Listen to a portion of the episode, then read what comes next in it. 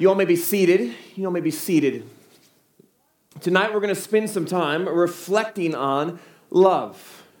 Um, l- love is, is one of the pieces of Advent, the, the fourth Sunday of Advent. We're going to um, just sit in this moment um, and just kind of try and wrap our minds around what love is and one of the things that love does. Love does causes us to do a lot of things. Some of those things are a little crazy and maybe not not good, right? Love can um, make us do things, kind of take take us over, and all of a sudden we're doing things. We're like, wait, why am I doing this again? Um, but love can also compel us to do a lot of a lot of great things. One of the things that that love does is it compels us to give.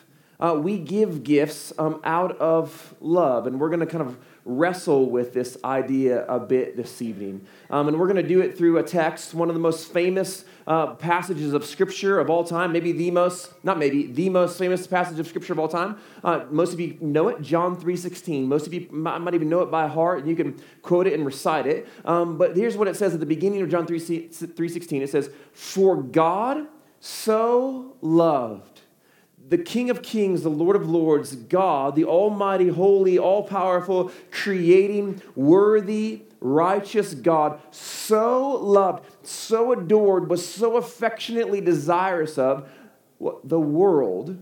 It's you and me, humanity, who's so affectionately desirous of you that he gave. He gave.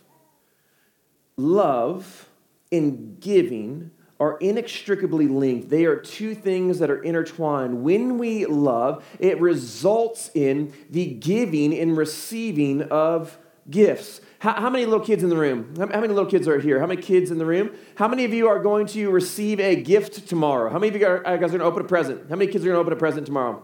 Some of you are not children, all right?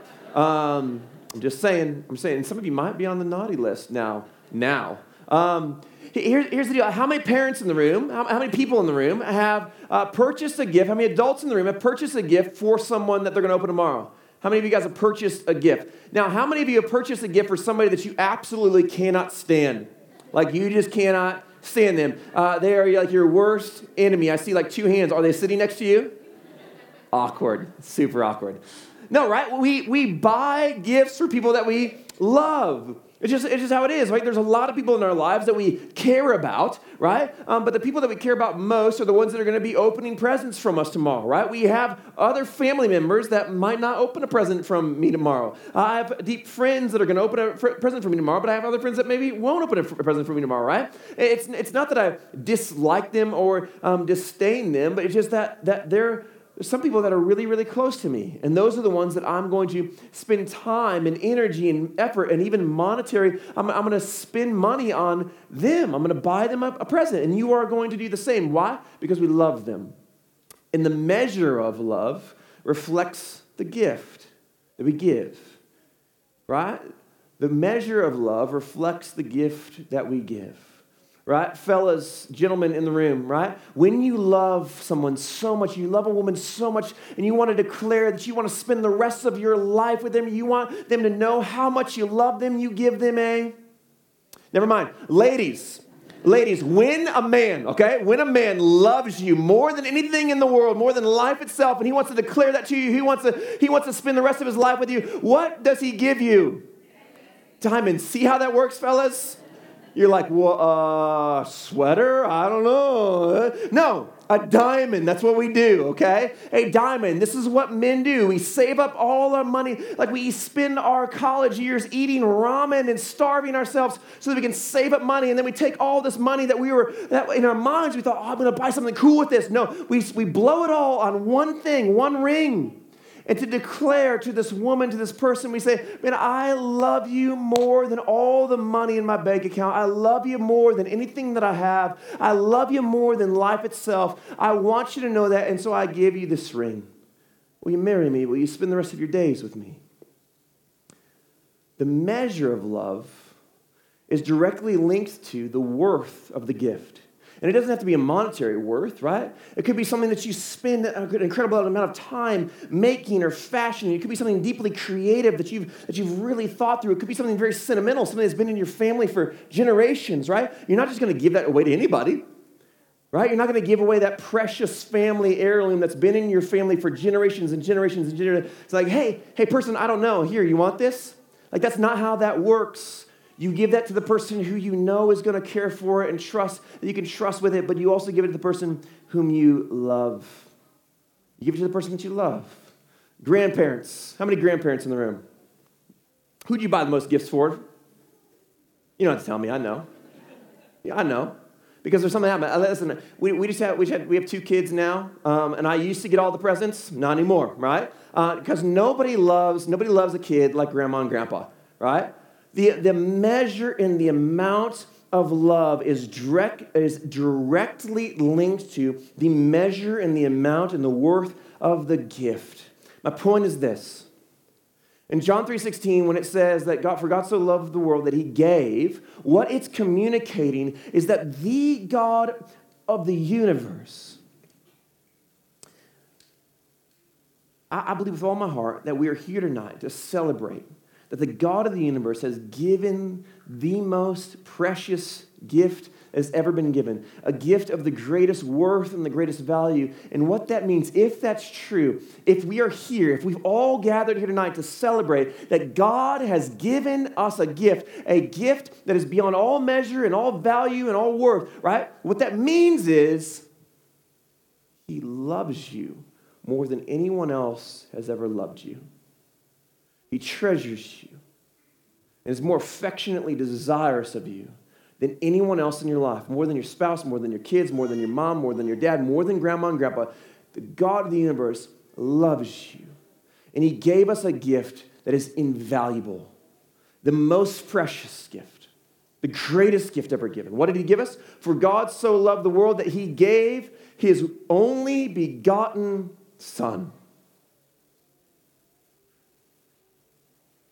He gave His Son for you. the holy, almighty God has extended to you and to me his son. And for some of you, I just want you to hear this tonight, and this is maybe all that you need to hear, and you can just tune the rest out. You are not cheap to him. I don't know what 2017 has looked like for you.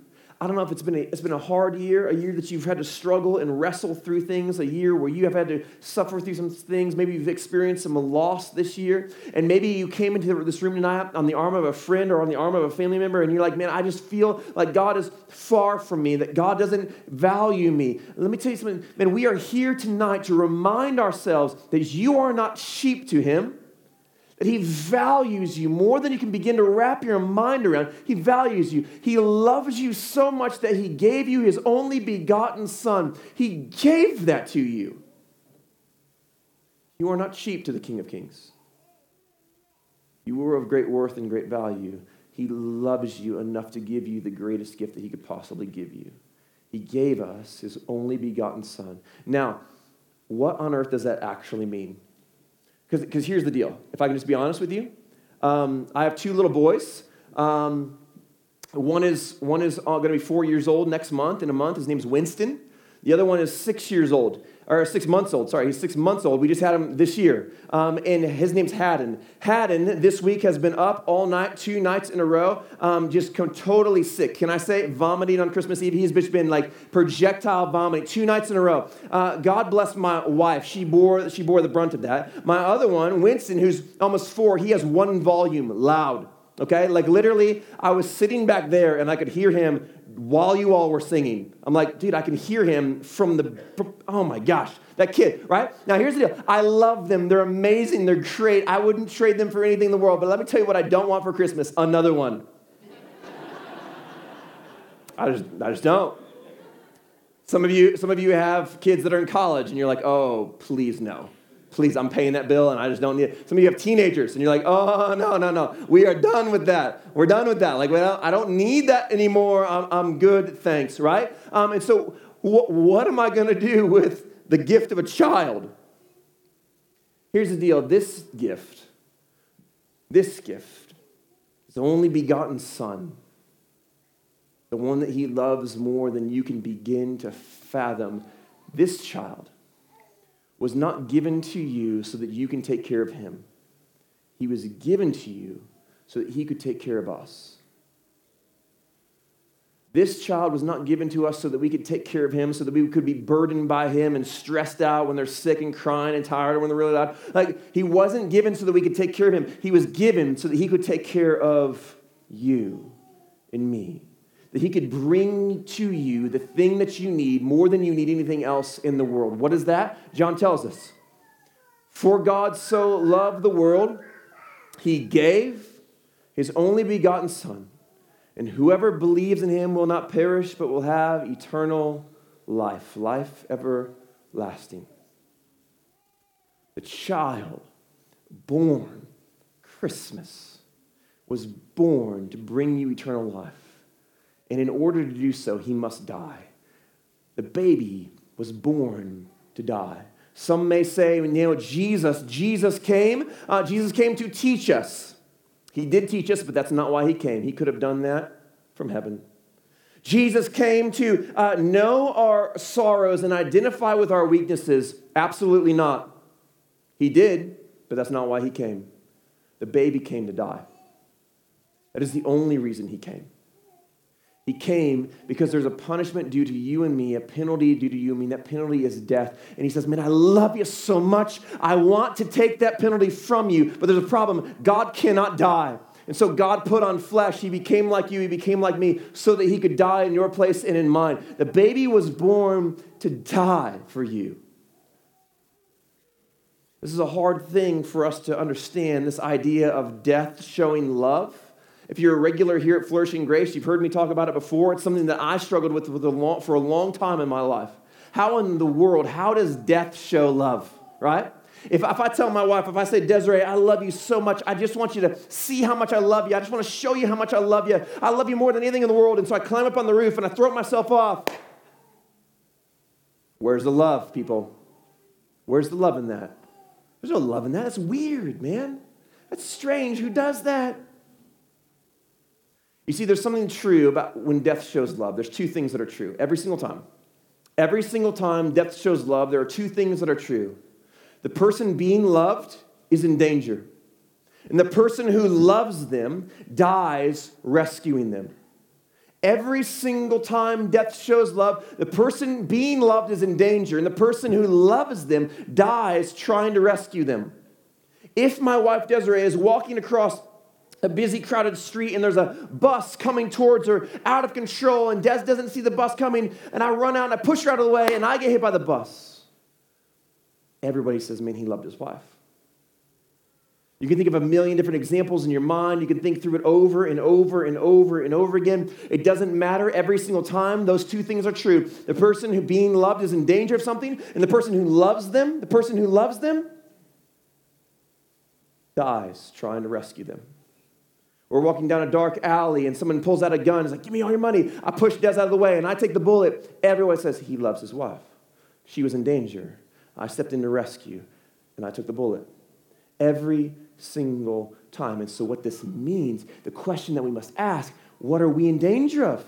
If the child, if Jesus came to die, if God put on flesh to bear the cross, if that's where atonement happens, and I'm, I'm going to argue, it absolutely must it cannot happen anywhere else. It must happen at the end when he says it's finished, when he breathes his last. It happens there and nowhere else. Death is the only thing that could rescue us because the punishment was death. What were we in danger of? You see, at the beginning of time, humanity stumbled and fell, and we became broken before God. We chose ourselves over Him.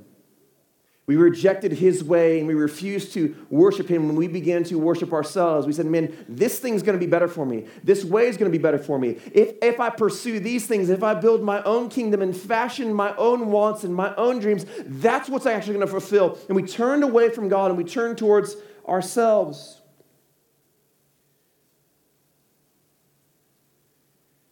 And we rejected a holy, almighty, blameless, perfect God who is, friends, who is perfectly just. And one who is perfectly just cannot allow your egregious wickedness to go unpunished. And so he says there's a penalty for that, there's a punishment for that. but God is also perfectly loving. In fact, the same author here, John, a few chapters later, John 15, he says, God is love. At his core, it's who he is. He is perfectly just, but he's also perfectly loving. He says, I love you so much, I will step in. I, I, will step in and I will take that punishment. I will take that penalty. I will become a human to bear the punishment for humanity. I will go to the cross and I'll bleed the ground red. I will clothe you in my own righteousness, and I'll clothe myself in your sin and brokenness. I'll bear it for you. I can solve this. I can fix what you have broken. I can make straight what you have bent. I can put back into place what you've put out of place. The love of Christmas is a love that rescues. The love that rescues. And what have you and what have I done to deserve this love? Nothing. Nothing. Isaiah says, Our most righteous acts are as filthy rags before him. Nothing. John 3:16, right? He says, "For God so loved the world, he gave his only begotten son that whoever does all the right things, who, whoever gets all of their ducks in a row, whoever makes the most money, whoever has the best job. No, whoever just simply believes in Him. Eternal life, has everlasting life.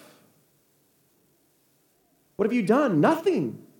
You've done nothing to earn this favor. And this is hard for us because this is not how we love. I asked you earlier, how many of you bought a present for somebody you absolutely cannot stand? Everyone's like, not me.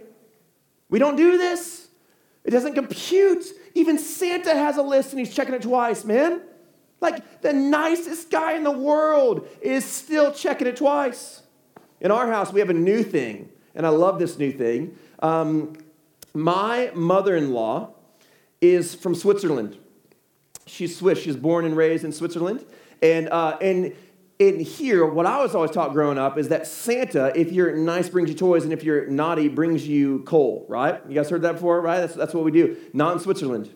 No, no, no, no, no. Santa's always nice. He's always nice. He only brings toys. In Switzerland, they have another guy who brings the coal, and his name's Schwastapeta. Okay? Now, I'd never heard this before, and all of a sudden she starts talking about this, that this is what her mom taught her when she was a little girl. Um, and, and, and here's the thing I thought three things. First of all, Schwastapeta in, in Swiss German, in German, means Black Peter. I thought three things. I thought, A, unbelievably racist, okay? Like, where, who came up with that? Um, second, horribly biblically inaccurate. And it just doesn't make any sense. And three, terrifying. And so I used it. I'm like, Winston, guess what? If you are not good, Schwastapeta is going to get you, boy.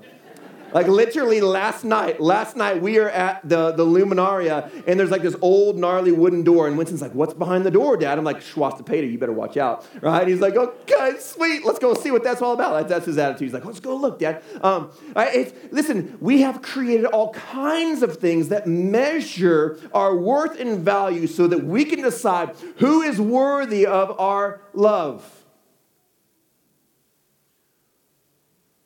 Praise the name. Praise the name of the Almighty, holy, blameless God, because He has not done that with you.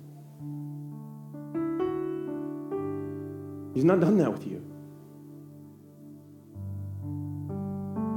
If He had, none of us would be in this room right now. We would have been destroyed a long time ago.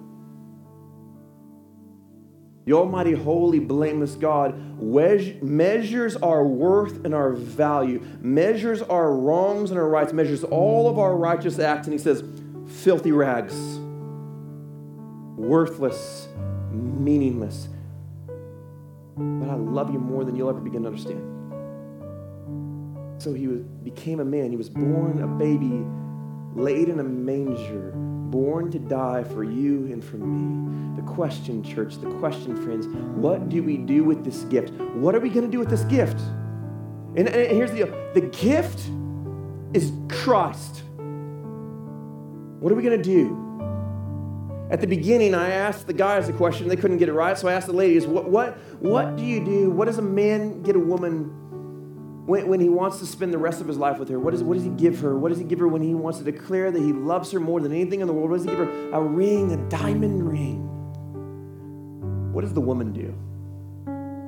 Does the woman put the ring on her finger and say, This is amazing. This is the greatest thing ever. I will never stop looking at this and just walk away and leave him there on one knee?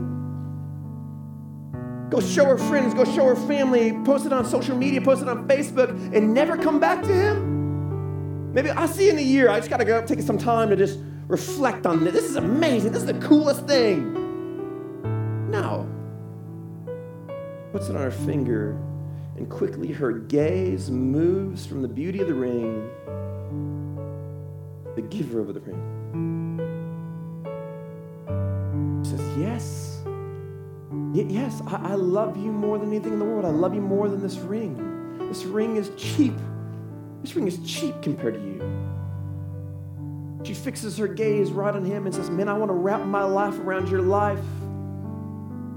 I want to draw near to you. I want to, I want to get to know you more than I know anyone else in the world. I, I want to spend the rest of my days drawing nearer to you. Friends, Christ has given you a gift far greater than any ring, far greater than anything that you'll receive tomorrow, far greater than anything that you ever have received or ever will receive. He has given you a gift. God so loved you, He gave Himself for you. He bled on the cross for you. He died for you because He loves you so much. Lift your gaze to Him. Give your life to Him. Begin, maybe tonight is the night you begin a flourishing relationship with Him. Maybe tonight's the night that you turn back and you restart, you re begin a flourishing relationship with Him. Maybe tonight's the night you take another step closer to Him. You say, Jesus, I, tomorrow morning, I don't want anything. I don't care about presents. I don't care about fame. I don't care about anything. I just want more of you. This is the moment. I want to give my life to you. I want to wrap my life around your life. I want to devote myself to your word, to prayer, to drawing nearer to you. I treasure you far more than any other gift. I treasure you far more than even eternal life. And for some of you, that might, that might take you a minute to say, I would give everything. I would give everything. I would give up eternal life if I could just know Christ a little bit more. Do you treasure him? Is he your greatest treasure?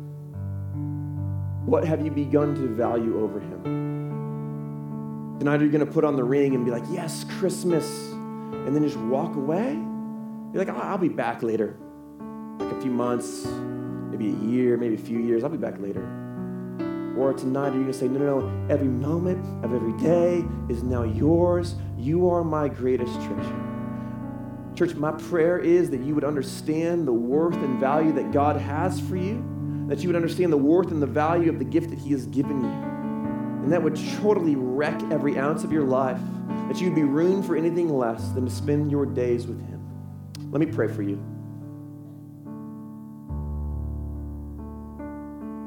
Jesus, tonight we gather to declare the glory and the fame of the Most High God. It was a the night was holy because you are holy. You are blameless. You are good. You are right. And what was blameless and good and right and perfect came to die for those who are not. Those who are ashamed and wicked and broken. You stepped into our place. So tonight we lift our voices and we sing truth to the King of Kings. We declare that you are holy you are good. Create in us, create in the men and women in this room, create in them a greater treasure, a treasuring of Christ alone. I pray these things in your name, in the name of Jesus. Amen. Why don't you all stand? We're going to sing some more Christmas carols together now.